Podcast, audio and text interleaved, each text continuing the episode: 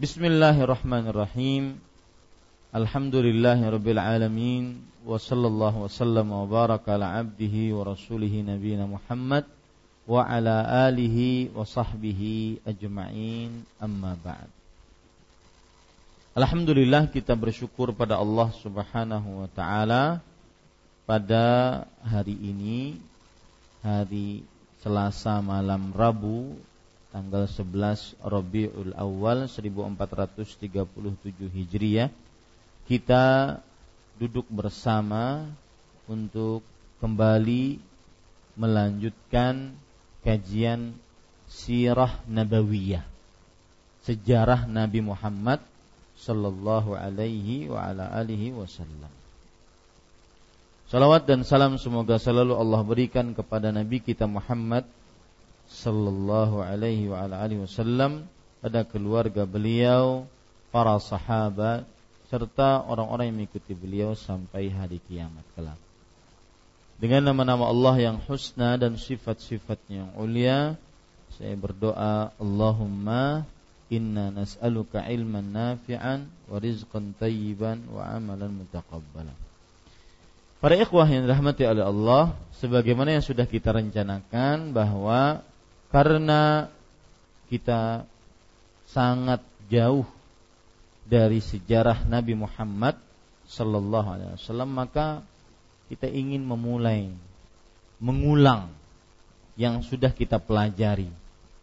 Dan mudah-mudahan apa yang kita akan pelajari sekarang menjadi termasuk tanda cinta kita kepada Nabi Muhammad Sallallahu Alaihi Wasallam yang dengan cinta itu para sahabat dijamin surga. Ya, yang dengan cinta itu para sahabat dijamin surga. Di awal kajian ini, di awal kajian pengulangan ini, karena mungkin pekan depan uh, kita liburkan dulu kajiannya, karena saya pergi umroh maka kita akan memulai kajian dari benar-benar awal setelah umroh insyaallah taala. E, saya akan memberikan mukaddimah. Mukaddimah yang pertama berkaitan dengan pentingnya belajar sejarah. Coba perhatikan perkataan-perkataan para ulama tentang pentingnya belajar sejarah. Di antaranya perkataan cucu Rasulullah Sallallahu Alaihi Wasallam. Jadi mohon ini di catatannya yang rapi. Ya, pertemuan pertama pengulangan ini pentingnya belajar sejarah. Poin pertama pentingnya belajar sejarah. Pentingnya belajar sejarah kita lihat dari ulama-ulama terdahulu perkataannya. Seperti perkataan para sahabat, di antaranya Ali bin Hussein radhiyallahu anhuma. Ali bin Husain. Berarti ini bukan cucu, tetapi apa? Cicitnya Rasulullah sallallahu alaihi wasallam. Ali bin Husain radhiyallahu anhuma mengatakan, "Kunna nu'allimu maghaziyan Nabi sallallahu alaihi wasallam kama nu'allimu suratan minal surata minal Qur'an." Kami mengajarkan sejarah Nabi sebagaimana kami mengajarkan surat Al-Quran. Apa hukum mengajarkan surat Al-Quran? Wajib. Maka begitu pula belajar tentang sejarah Rasul Shallallahu Alaihi Wasallam adalah hukumnya wajib. Dan Ali bin Hussein ini berarti beliau adalah tabi'i. Seorang tabi'i mengatakan seperti ini. Dan ini disebutkan di dalam kitab Al-Jami' li Akhlaqir Rawi wa Adabus Sami' yang ditulis oleh Al-Khatib Al-Baghdadi. Jadi menurut Ali bin Husain radhiyallahu anhu bahwa mempelajari Al-Qur'an uh, sejarah Nabi seperti mempelajari Al-Qur'an. Mereka dahulu diajarkan sejarah Nabi sebagaimana mereka diajarkan Al-Quran ini menunjukkan pentingnya belajar sejarah. Kemudian perkataan yang lain Perkataan Ibnu Syihab Az-Zuhri, seorang tabi'i terkenal. Muhammad bin Muslim bin Ubaidillah Ibnu Syihab Az-Zuhri. Ya, kalau ingin ingin pendeknya Ibnu Syihab Az-Zuhri. Beliau mengatakan fi ilmil maghazi ilmul akhirati wad dunya. Di dalam ilmu sejarah terdapat ilmu akhirat dan ilmu dunia. Subhanallah. Dalam ilmu sejarah kita akan mendapati ilmu akhirat dan ilmu dunia. Coba lihat perkataan yang ajib lagi dari ulama Islam abad kelima Hijriyah. Ibnul Jauzi itu hidup di abad yang kelima kalau tidak salah. Ibnul Jauzi mengatakan para ikhwan yang dirahmati oleh Allah Subhanahu wa taala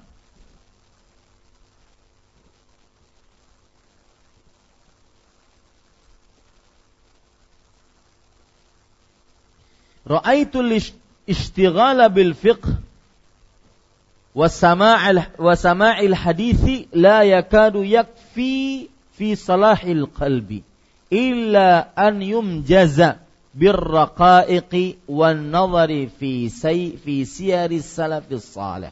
Aku melihat, aku berpendapat menyibukkan diri dengan belajar ilmu fikih, mendengar periwayatan hadis tidak cukup untuk memperbaiki hati. Oh, Kecuali ketika dicampur dengan ilmu-ilmu yang berkaitan dengan adab, dan mempelajari kisah-kisah salafus saleh. Ya, ya, betul. Beliau ulama Islam abad ke-6 Hijriah, meninggal tahun 597 Hijriah. Ya. Ini menunjukkan pentingnya belajar sejarah. Lihat lagi para ikhwan yang dirahmati oleh Allah perkataan Abdullah bin Abbas radhiyallahu anhuma. Sebagaimana yang disebutkan oleh Urwah ibnu Zubair. Ubaidullah bin Utbah mensifati, menceritakan majlisnya Abdullah bin Abbas. Di Ubaidullah ada nama seorang Ubaidullah bin Utbah. Menceritakan bagaimana majlis ilmunya Abdullah bin Abbas. Walaqad kunna nahduru indahu fayuhaddithuna al-ashiyyah kullaha fil maghazi. Aku pernah hadir di majlisnya Abdullah bin Abbas. Satu siangan penuh, satu hari penuh dari pagi sampai sore cuma menceritakan sejarah. Ini pentingnya sejarah belajar sejarah. Ya. Bahkan disebutkan kana Ibnu Abbasin radhiyallahu anhuma qad khassasa juz'an min yaumi litadrisil maghazi. Bahwa Abdullah bin Abbas radhiyallahu anhuma beliau mengkhususkan beberapa hari yang beliau miliki dalam sepekan itu khusus untuk mempelajari sejarah sejarah Nabi Muhammad sallallahu alaihi wasallam tentunya. Ini para ikhwan yang dirahmati oleh Allah. Lihat lagi perkataan Ibnu Hazm. Ibnu Hazm ini ulama Islam abad ke 4 Hijriyah kalau tidak salah. Ya. Beliau ini hidup ya. Oh, beliau ya abad kelima.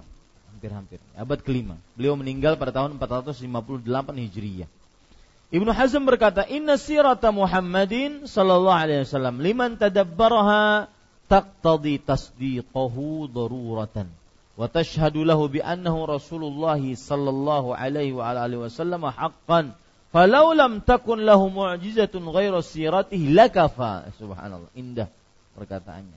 Sesungguhnya sejarah Nabi Muhammad sallallahu alaihi wasallam bagi siapa yang mentadaburinya, mendalaminya, maka ini mengkonsekuensikan dia pasti harus mempercayai Nabi Muhammad SAW sebagai Nabi Muhammad SAW.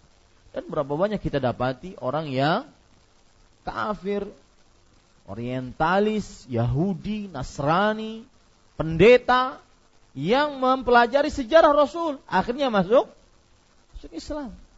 Karena taqtadhi tasdiqahu daruratan. Mengkonsekuensikan pasti mempercayainya. Wa bi annahu Rasulullah dan pasti akan bersyahadat bahwa beliaulah Rasulullah sallallahu alaihi wasallam sebenarnya. Kemudian perkataan yang menarik. Kalau seandainya Nabi Muhammad sallallahu alaihi wasallam tidak mempunyai mukjizat kecuali sejarah beliau sudah cukup sebagai mukjizat. Indah perkataan luar biasa. Walau lam takun lahu mu'jizatun ghairu siratihi sallallahu alaihi wasallam lakafa. Kalau seandainya Nabi nggak punya mukjizat, nggak bisa membelah bulan, tidak bisa keluar dari air dari dari sela-sela jemarinya, tidak bisa memperbanyak orang yang memperbanyak makanan seseorang yang mengundangnya, tidak bisa menghidupkan orang mati, tidak bisa apalagi berbicara dengan binatang, berbicara dengan pohon, ya, tidak mempunyai Al-Qur'an, maka sejarah beliau sudah cukup sebagai apa? Mukjizat Rasulullah sallallahu alaihi wasallam. Lihat lagi Perkataan yang menarik dari Imam Ibnu Qayyim Al-Jauziyah dalam kitab beliau Zadul Ma'ad. Beliau mengatakan, "Wa min huna tu'lamu ittira uh, ta'lamu ittirar al-'abdi fawqa kulli darurati ila ma'rifati Rasul sallallahu alaihi wasallam wa ma ja'a bih." Dari sini kita ketahui bahwa terpaksanya, daruratnya seorang hamba benar-benar dalam keadaan terpaksa harus mengetahui Rasulullah Shallallahu Alaihi Wasallam. Dan apa yang dibawa oleh beliau? Wa tasdiqu fima akhbar. Dan mempercayai apa yang beliau beritahukan.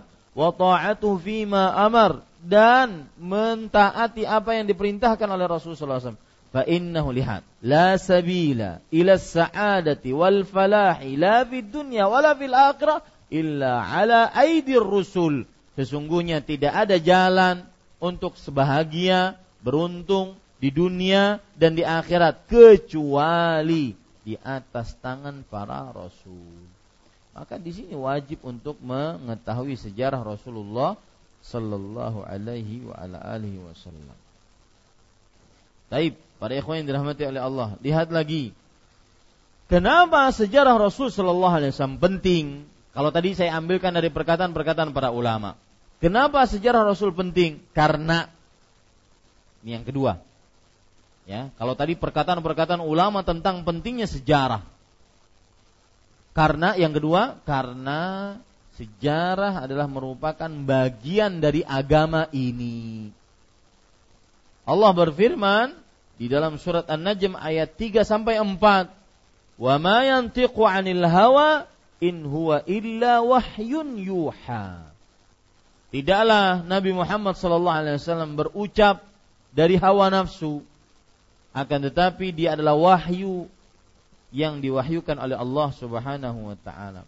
Dalam surat An-Nahl ayat 44 Allah berfirman anzalna ilaika dzikra litubayyana lin-nas ma nuzila ilaihim.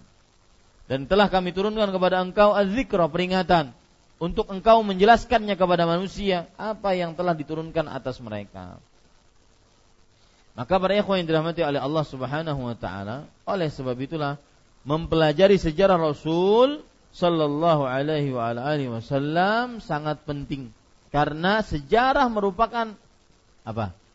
bagian agama. Allah berfirman juga dalam surah Al-Ahzab ayat 21, "Laqad kana lakum fi Rasulillah uswatun hasanah." Al-Ahzab ayat 21. Sungguh telah nampak bagi kalian dalam diri Rasul Shallallahu Alaihi Wasallam sorry tauladan yang baik. Tidak mungkin kita mengambil Nabi Muhammad Shallallahu Alaihi Wasallam menjadikan beliau sebagai suri tauladan kecuali ketika kita mengetahui apa? Mengetahui apa?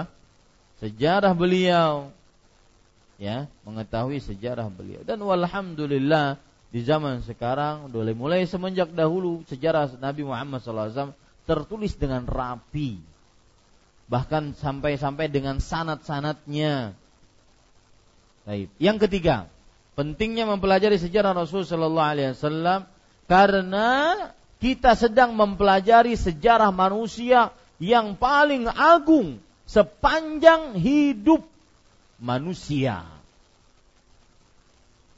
Kita sekarang mempelajari sejarah seseorang yang paling agung sepanjang hidup manusia.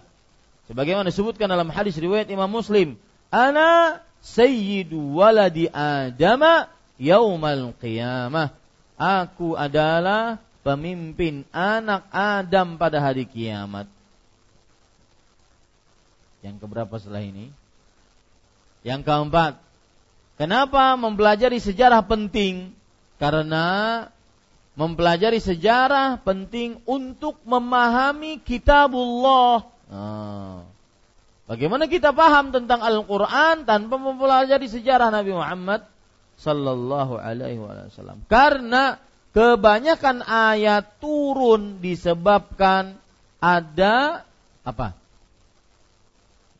Ada apa? Asbab nuzul namanya. Asbab nuzul itu artinya apa? cerita. Cerita. Kenapa ayat ini turun? Karena ada sebabnya. Nah, itu menunjukkan bahwa fahmul kitab ala qadri ma'rifatina bisiratin nabawiyah. Pemahaman terhadap Al-Quran yang kita wajib memahaminya itu sesuai dengan apa? Pengetahuan kita terhadap terhadap apa? Sejarah Nabi Muhammad sallallahu alaihi wa ala alihi wasallam. Lihat penjelasan dari seorang ulama menarik yaitu uh, Ibnu Badris wa wa fiqhul Qur'anil Karim yutawaqqafu ala fiqhi hayatin Nabi sallallahu alaihi wasallam sunnati. Artinya pemahaman terhadap Al-Qur'an itu tergantung terhadap pemahaman terhadap apa? sejarah Nabi Muhammad sallallahu alaihi wa ala alihi wasallam. Kemudian termasuk kenapa mempelajari sejarah penting karena pokok dasar beragama seseorang adalah mengenal Nabi Muhammad sallallahu alaihi wa ala alihi wasallam. Ini pokok dasar keimanan, keislaman mengenal Nabi Muhammad Sallallahu Alaihi Wasallam. Makanya dalam tiga landasan utama, ya penulis mengatakan, wahai saudaraku Muslim, semoga Allah merahmatimu. Wajib diketahui olehmu tiga hal. Yang pertama, mengenal Allah. Yang kedua, mengenal nabinya. Yang ketiga, mengenal agamanya dengan dalil-dalilnya ma'rifatullah wa ma'rifatu nabiyhi wa ma'rifatul islami bil adillatihi syar'iyyah. Nah, makanya kita katakan yang keberapa?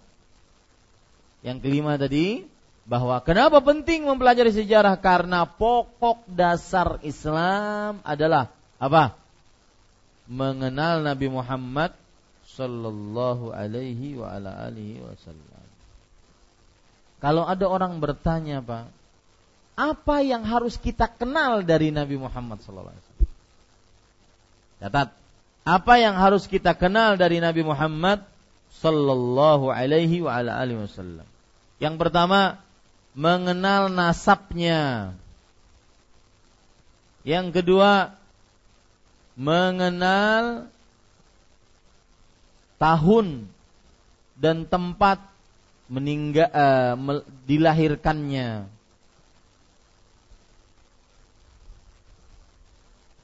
Yang pertama mengenal nasabnya, yang kedua mengenal tahun dan tempat kelahirannya. Dan hijrahnya, itu masih yang kedua itu. Mengenal nasab yang pertama, yang kedua mengenal tahun dan tempat kelahirannya dan hijrahnya.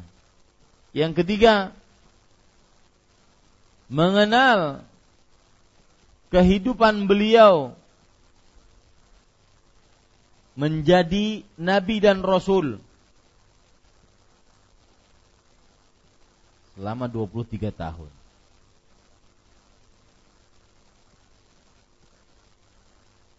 Mengenal apa tadi? kehidupan beliau menjadi nabi dan rasul.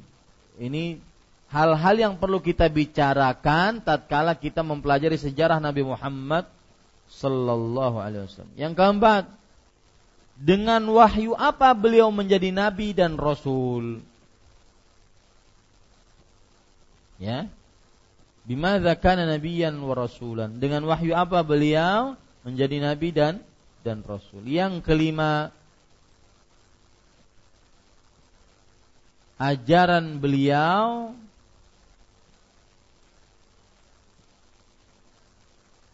itu apa? Mengenal ajaran Nabi Muhammad sallallahu alaihi wa alihi wasallam.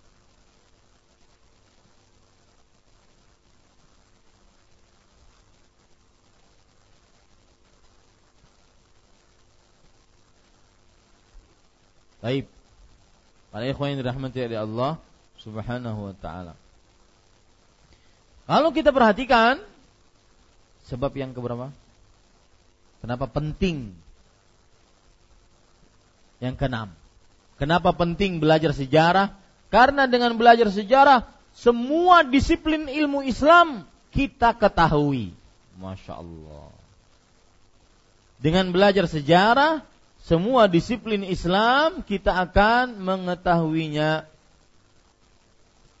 Apa saja disiplin uh, ilmu Islam? Akidah. Yang kedua, fikih. Yang ketiga, akhlak, muamalah, tingkah laku. Yang keempat, dakwah kepada Allah. Subhanallah. Ini semua ada di dalam apa? Sejarah. Maka para ikhwan yang dirahmati oleh Allah, di situ letak pentingnya belajar sejarah.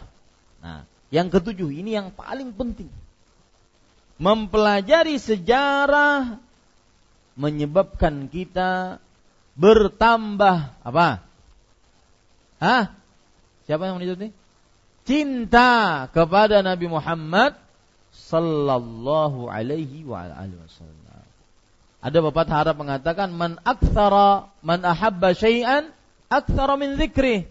Barang siapa yang mencintai sesuatu dia sering mengingat-ingat. Ya, sering mengingat-ingat. Saya jadi ingat sesuatu. Kemarin saya keluar kota. Jadi memang ini sedikit menyimpang dari tema sejarah. Saya ingat cinta saja, kata-kata cinta itu. Uh, memang perempuan itu ujian terbesar bagi laki-laki. Saya duduk di sebuah tempat duduk itu di taman, ada di depan-depan saya itu taksi, taksi, taksi, taksi. Dia nggak tahu kalau saya duduk di depan. Dia cerita sama taksi, eh tahu nggak ente? Bekas pacar aneh ngirim inbox ke Facebook saya. Ih subhanallah dia sekarang cantik banget. Jadi istri anak lupa gara-gara ada ada surat dari bekas pacar. Ini bahaya. Bahaya. Hah? Paham nggak? Hati-hati. Jangan suka main main fitnah. Main godaan main api, pasti terbakar. Ya, hati-hati. Maka jauhi ujian-ujian yang berkaitan dengan perempuan. Habis itu dia menghibur diri. Ah, tapi saya masih sayang sama istri saya. Tapi dia cantik banget sekarang. Wah, sama aja itu. Ya. Ini para ikhwan yang dirahmati Allah. Taib, perhatikan baik-baik. Kemudian Tadi sampai mana tadi? Yang ketujuh ya. Semakin mempelajari sejarahnya semakin mendatangkan rasa cinta dan cinta itu ibadah. Cinta Nabi itu ibadah. Yang kita berharap pahala atasnya. La yu'minu ahadukum hatta akuna ahabba ilaihi min walidi wa waladi wan nasi ajma'in. Tidak akan beriman seseorang sempurna keimanannya sampai Aku ia lebih cintai dibandingkan orang tuanya, anaknya dan seluruh manusia. Umar bin Khattab pernah berkata, Ya Rasulullah, fawallahi la anta ahabbu ilayya min kulli syai illa min nafsi. Wahai Rasulullah, demi Allah, engkaulah orang yang paling aku cintai dibandingkan apa pun. Kecuali dibandingkan diriku sendiri. Maka Rasulullah SAW menjawab, La ya Umar, tidak wahai Umar, tidak demikian. Walladhi nafsu Muhammadin biyadih, hatta akuna ahabba ilaik min nafsik. Demi jiwa Muhammad yang berada di tangannya, tidak sempurna imanmu sampai aku lebih engkau cintai dibandingkan dirimu sendiri. Maka Umar mengatakan, Wallahi ya Rasulullah, la anta al-ana ahabbu ilayya min nafsi. Demi Allah wahai Rasulullah sallallahu alaihi wasallam, sekarang engkau aku cintai lebih dibandingkan diriku sendiri. Maka Nabi Muhammad sallallahu alaihi wasallam menjawab, "Al-ana ya Umar." Sekarang wahai Umar. Sekarang baru sempurna imanmu sebagaimana dikatakan oleh Al-Aini, "Al-ana kamula imanuk." Sekarang sempurna imanmu. Maka mencintai Nabi itu adalah apa? Ibadah yang diganjar pahala atasnya. Yang terakhir, kenapa penting belajar sejarah? Karena dengan mempelajari sejarah kita akan mencontoh Rasul Shallallahu Alaihi Wasallam, dapat mencontoh Nabi Muhammad Shallallahu Alaihi Wasallam. Bagaimana mau mengikuti Rasul? Sebagaimana firman uh, perintah-perintah dalam Al-Quran, kalau tidak mengetahui sejarahnya, Lihat dalam surat Ali Imran ayat 31. Qul in kuntum tuhibbunallaha fattabi'uni. Katakan wahai Rasulullah sallallahu alaihi wasallam, jika kalian mencintai Allah, maka ikutilah aku. Di dalam ayat yang lain, ya, tadi surat apa itu? Ali Imran ayat 31. Lihat lagi pada ikhwan yang dirahmati oleh Allah Subhanahu wa taala. Surat Al-An'am ayat 153. 153. Wa anna hadza sirati mustaqiman fattabi'u. Dan inilah jalanku yang lurus maka ikutilah. Tidak mungkin kita bisa mengikuti, mensori tauladani, mencontoh Rasul sallallahu alaihi wasallam tanpa mengetahui sejarah beliau. Ini pentingnya mempelajari sejarah dan ini sebagai muqaddimah ya ini Bapak Ibu saudara-saudari yang dimuliakan oleh Allah Subhanahu wa taala. Insyaallah taala pada pertemuan yang akan datang kita akan mempelajari awal-awal sejarah dari mulai kenapa jazirah Arab yang dipilih oleh Allah untuk diutusnya seorang rasul yang paling mulia. Dan yang kedua, apa saja hal-hal yang merupakan keistimewaan risalah Nabi kita Muhammad sallallahu alaihi wasallam. Itu mudah-mudahan kita istiqamah dalam sejarah ini dan saya mohon izin kepada ketua masjid untuk melanjutkan dengan cara seperti ini. Setuju atau enggak? Setuju ya. Ya, kita lanjutkan saja dengan cara seperti ini. Seperti ini kita akan berhenti, kemudian pertanyaan baru kita sholat. Nah, silahkan jika ada yang ingin bertanya.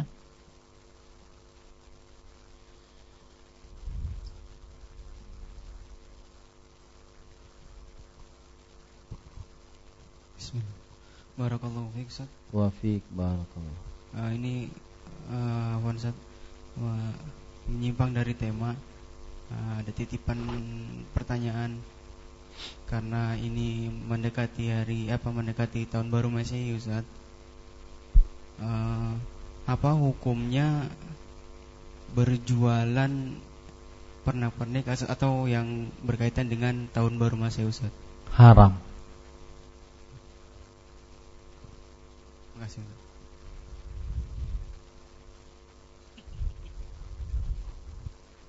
Bertanya hukumnya haram. Nah, kalau bertanya dalilnya, maka apa hukumnya dan dalilnya tentang menjual itu? Haram karena menyerupakan diri dengan orang-orang kafir. Seorang muslim itu gengsi ngikutin orang kafir. Muslim itu izzah bi aqidati. Dia itu mulia dengan akidahnya. Ya. Lihat perkataan Umar bin Khattab. Tatkala beliau ingin mengambil kunci pintu Baitul Maqdis. Beliau menenteng sendal padahal beliau khalifah yang ditunggu di sana. Kemudian kalau tidak salah waktu itu beliau bersama Abu Ubaidah ibnul Jarrah. Wahai Amirul Mukminin, kenapa engkau nenteng sendal? Nanti dilihat orang. Beliau mengatakan, "Lau kana ghairuka yaqulu hadha." Wahai Abu Ubaidah, kenapa engkau yang mengatakan ini? Coba selain engkau, lebih aku tenang. Maksudnya perkataan ini nggak pantas keluar dari mulutmu. Kemudian beliau menyebutkan perkataan yang indah, ditulis dalam buku-buku sejarah. Nahnu qaumun a'azzanallahu bil Islam. Kita kaum yang dimuliakan oleh Allah dengan Islam. Famahma btaghaina bi ghairihi Allah. Kalau kita mencari kemuliaan dengan selain Islam, maka niscaya Allah akan hinakan kita. Ya, diharam hukumnya. Ikut andil dengan apa pun. Ucapkan selamat, selamat Natal, selamat tahun baru. Kemudian jual trompet, jual topi sinterklas, makai baju, kemudian bintang-bintangnya sampai pakunya haram. Ya. Kenapa? Karena di situ terdapat penyetujuan terhadap aqidatul musyrik terhadap akidah seorang musyrik. Dan seorang mukmin beda dengan orang musyrik. Mukmin beriman kepada Allah semata tiada sekutu baginya. Musyrik mensyirikan Allah Subhanahu wa taala. Maka haram ikut tidak ada kata lain kecuali haram.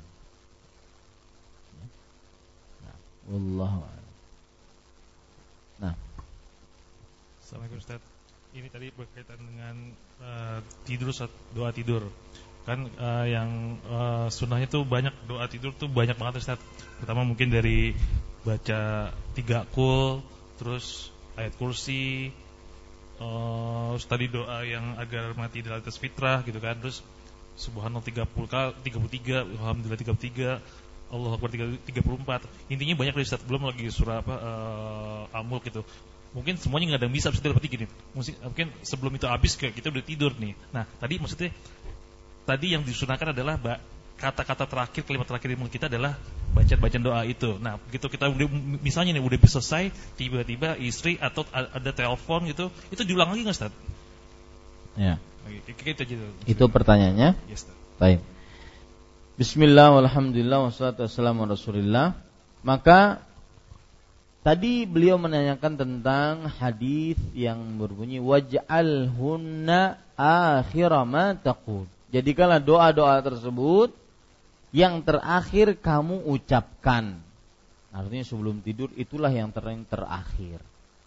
Maka Perlu diketahui bersama bahwa untuk adab semua perintah hukumnya sunnah.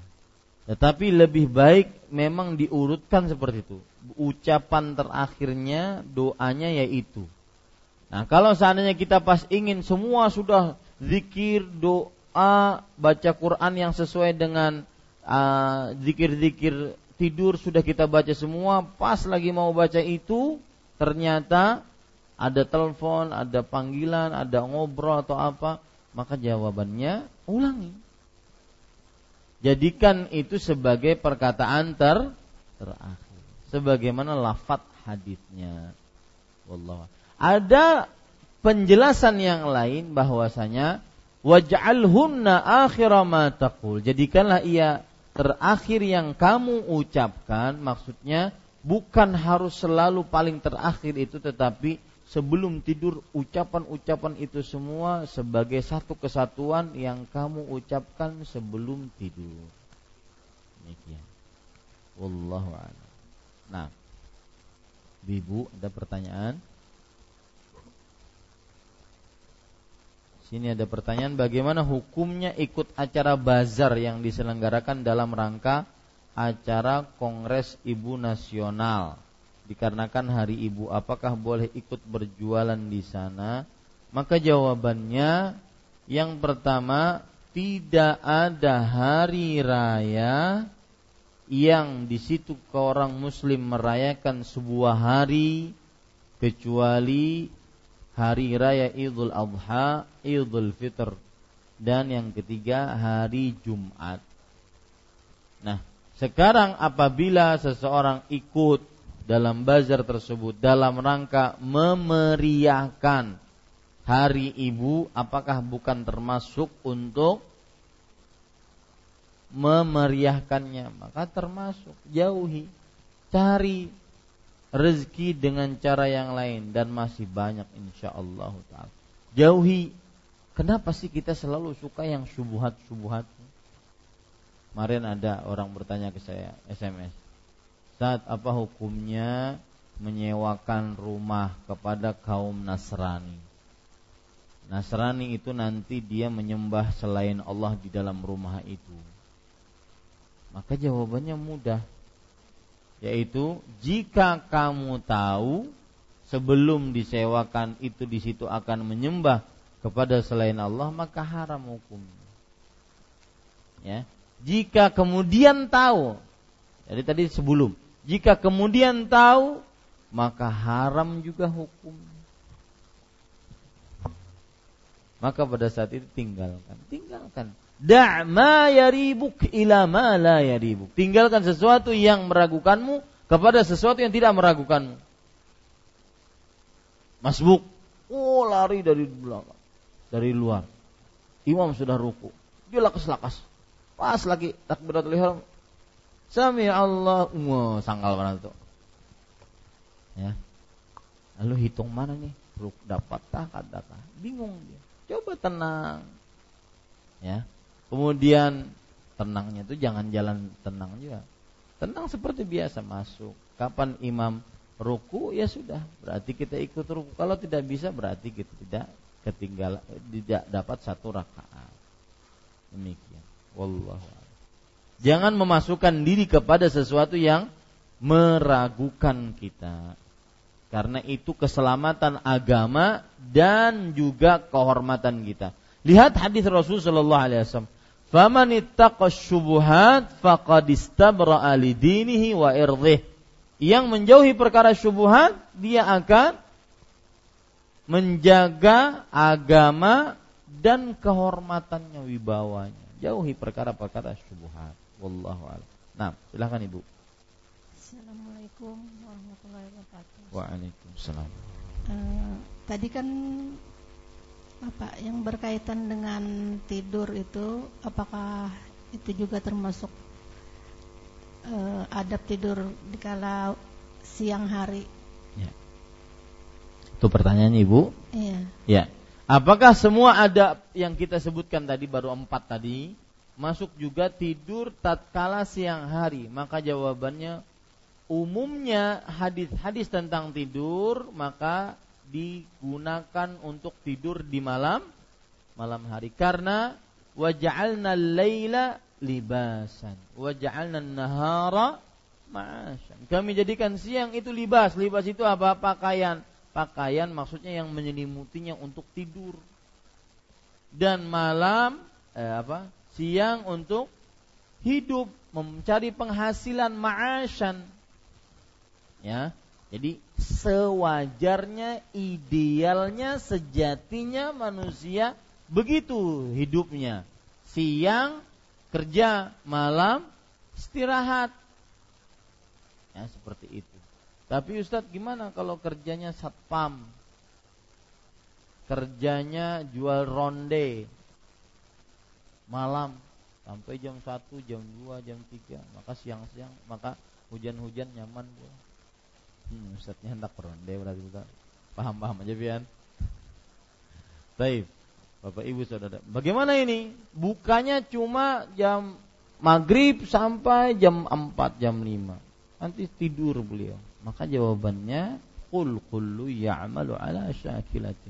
Setiap orang beramal berbuat sesuai dengan yang dia mampu asalkan dia tidak meninggalkan kewajiban. Maka asal hukumnya doa, tata cara, adab-adab, zikir, baca Quran yang disebutkan dalam hadis-hadis tentang tidur itu tidur di waktu malam hari. Tetapi karena dia umum tidak menyebutkan tentang malam, maka dipakai juga tatkala tidur di siang hari. Kemudian timbul pertanyaan, Ustadz, sebagaimana dia katakan oleh Mas Didi tadi, Bukankah nanti kita akan sebutkan itu baru empat. Nanti akan banyak sekali adab-adab sebelum tidur.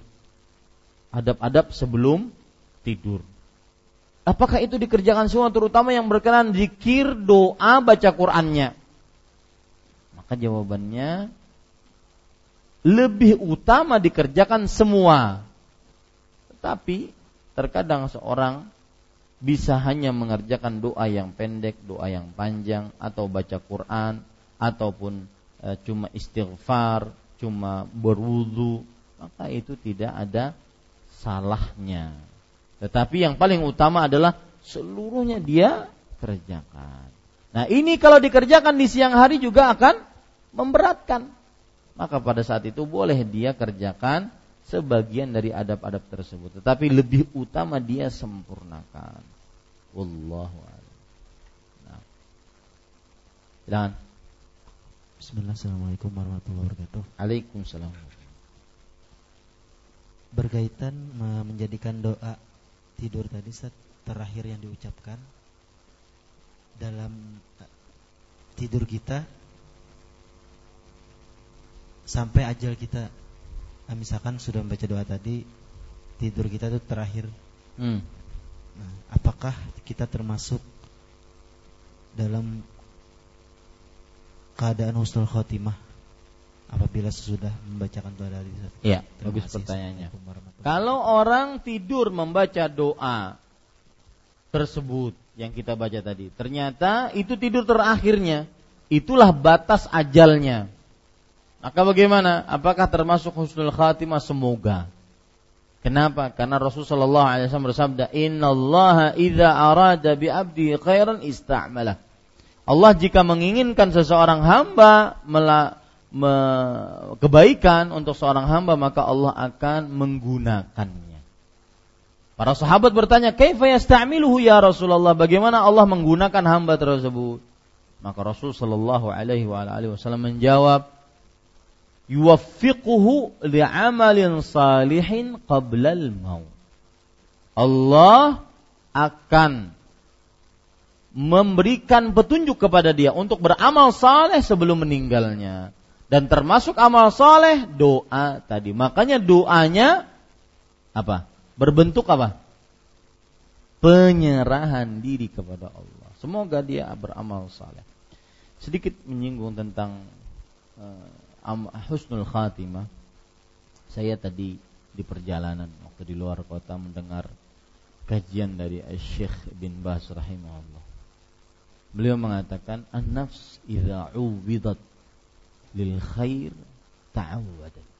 Wa idza uwidat ah, gini beliau mengatakan an-nafsu ala ma uwidat alaih.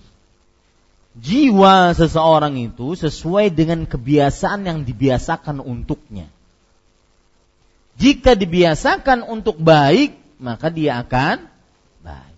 Jika dibiasakan untuk buruk, maka dia akan buruk. Maka garis bawah itu baik-baik. Seseorang jiwa diri ini akan berlaku sesuai dengan kebiasaannya. Maka berbahagialah yang mempunyai kebiasaan baik terutama tatkala sendirian. Tatkala waktu luang, tidak ada yang dikejar. Dia membiasakan diri dengan hal-hal baik, baca Quran, baca buku, berzikir, dengar kajian, sejarah-sejarah dia baca, tatkala luang, maka itu akan berpengaruh kepada husnul khatimah. An-nafsu ala ma'uwidat alaih. Bahwa jiwa seseorang sesuai dengan yang dibiasakan untuknya. Yang dibiasakan untuk membaca status tidak bermanfaat sejak berita sana sini yang kalau dia bodoh terhadap itu dia tidak akan dikatakan sebagai orang bodoh. Ya.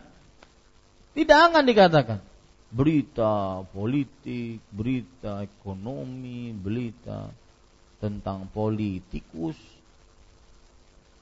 Ya, politikus, tikusnya di mana-mana.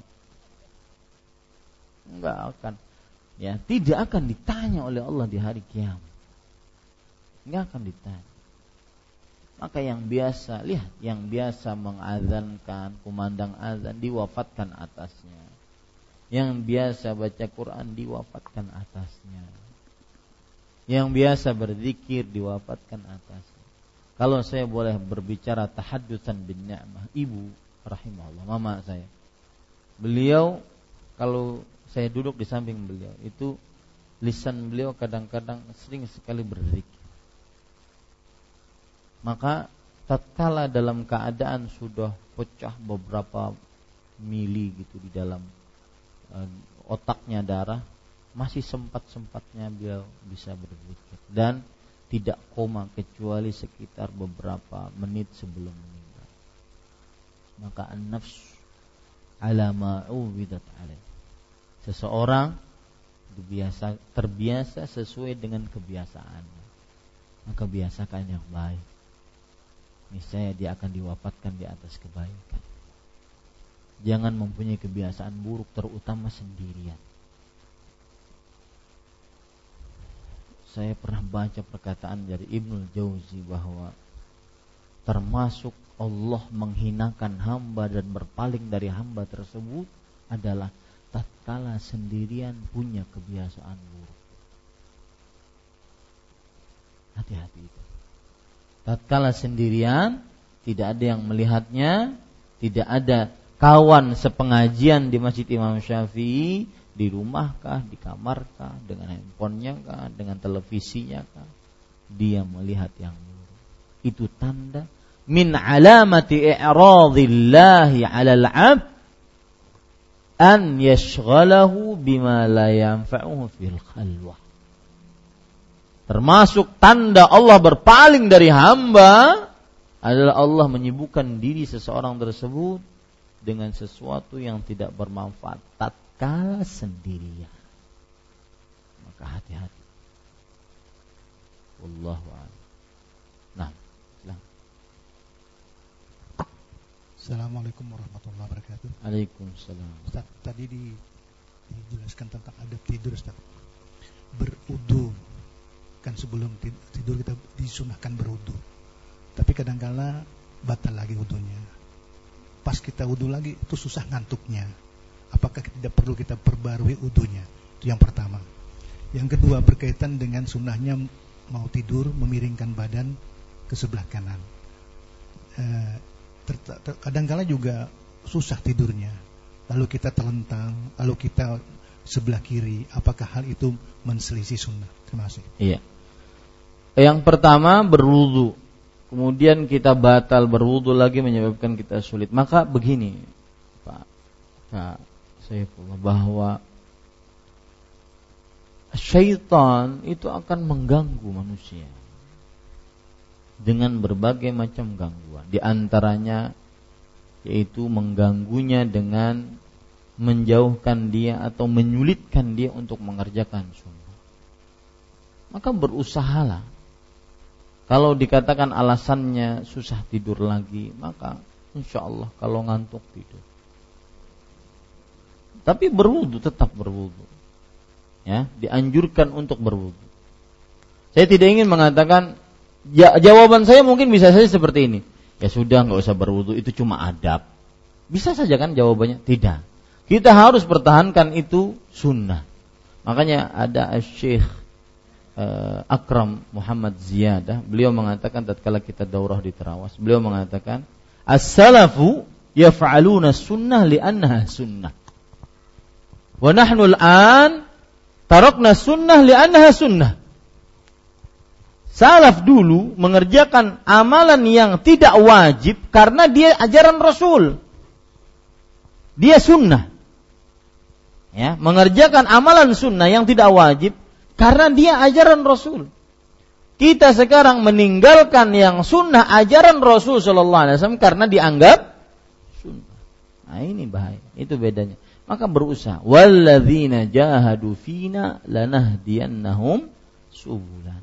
Orang yang berjuang di jalan kami, kami akan memberikan petunjuk kepadanya.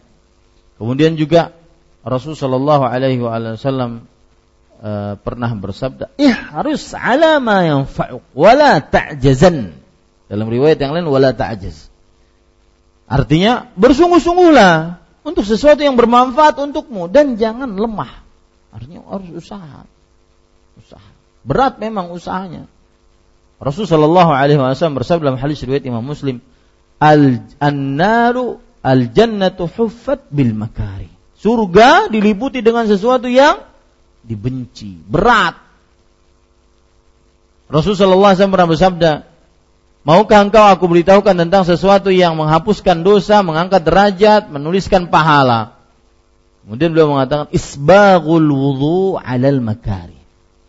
Menyempurnakan wudu tatkala sulit, berat, hujan, ada mengantuk lagi, harus usaha.